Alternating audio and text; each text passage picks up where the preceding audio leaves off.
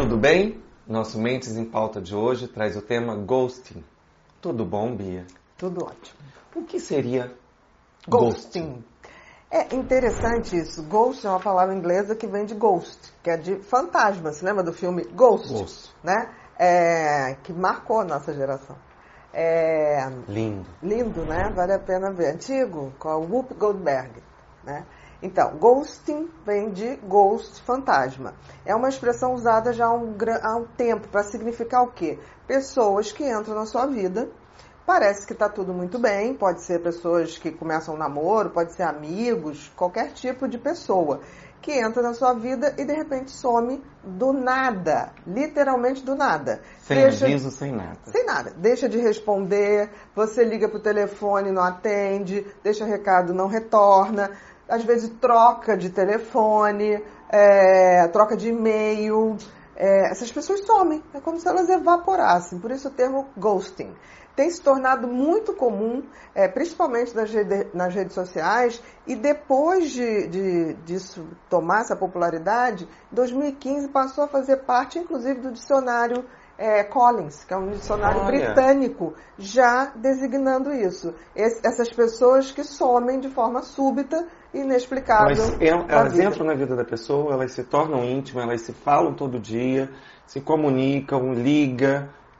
No dia seguinte, acorda Não, não é no dia seguinte, é um dia, de repente, Do nada. a pessoa. Aí quem.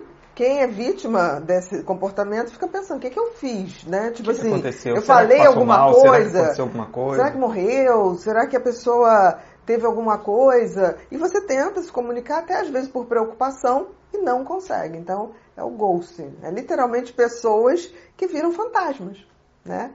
Aí a gente pensa, tipo assim, isso é, isso é uma doença? Não, isso é um comportamento. Agora, um comportamento típico de alguns tipos de personalidade.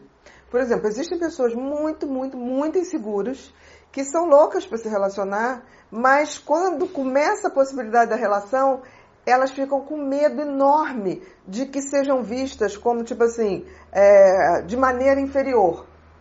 Elas seduzem, às vezes usam até um pouco de mentira, e aí quando começa a, a relação, Ficar mais sério, mais profundo. né? Elas falam assim, você é descoberto, então somem. Eu, eu me lembro que a gente já fez aqui um, um Mentes em Pauta, se as pessoas tiverem a curiosidade, sobre é, filofobia, que é esse medo de envolvimento, medo É de se envolver. Então, isso é é uma das coisas, quem tem filofobia pode fazer isso. Agora, só essas pessoas que têm segurança? Não. Eu acho, por exemplo, tem pessoas que têm muito má é, intenção. A gente sabe hoje que em rede social tem gente que vasculha tudo a vida do outro. Então eu acho que assim, quando eles vão tentar uma sedução com segundas intenções, com algum ganho, ou para dar algum golpe, e ver que a pessoa não tem aquilo que ela imaginava, ou a pessoa não é bem aquilo, eles somem, desaparecem, trocam o telefone, some mesmo. Isso pode ser até golpistas mesmo. Ou então, por exemplo, a gente sabe que é, existem muitas pessoas que se Pode infiltram, vir também na insegurança dessa pessoa. mas aí é a né? filofobia. É.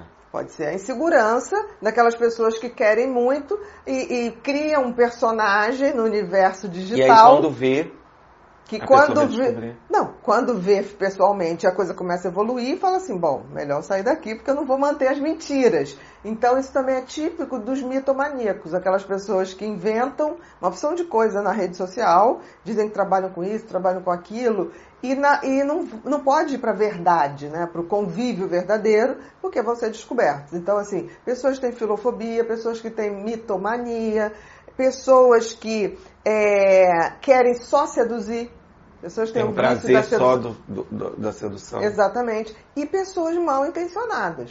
E o in- o interessante do que você está falando sobre o Ghost, que é, a gente, de repente, você não tem como identificar se ele vai sumir amanhã, porque ele se faz presente ali e do nada some. Então não- ele não dá sinais que isso vai acontecer. Não, não, muito pelo contrário. É, em geral, são pessoas que, é, que vão, vão fazer o ghosting, elas estão muito presentes. Né? Então, assim, bom dia, como é que você tá? Como é que foi o dia? Ah, um beijo, Amanhã eu fica vou com estar com Deus. você, vou- Vamos nos encontrar quando chega, vamos nos encontrar. Ah, não vai dar hoje, passa para amanhã, amanhã também não dá, passa pro final de semana, final de semana também não dá, passa pro outro. Então, é, é essa pessoa que daqui a pouco ela tem que sumir. Né? Em geral, é isso que eu estou dizendo. Tem- Adorei esse fantasma. é, Tem acontecido ghosting. muito. Tem acontecido muito, muito, né? Eu acho que tem uma grande parcela de pessoas inseguras, tá? Eu acho que tem uma grande parcela é, de pessoas que criam personagens e que não vão se sustentar na realidade. E eu acho que tem uma grande parcela de pessoas que não sabem o que quer, vão jogando para tudo que é lado, vão seduzindo vários, e aí depois tem que sair, porque não dá conta de, de manter essa, esse vínculo com várias pessoas, mas eu acho que a gente tem que estar muito atento, porque também tem uma grande parcela de gente muito mal intencionada. Por exemplo, a gente sabe que crianças hoje jogam jogos digitais com pessoas que elas nunca viram.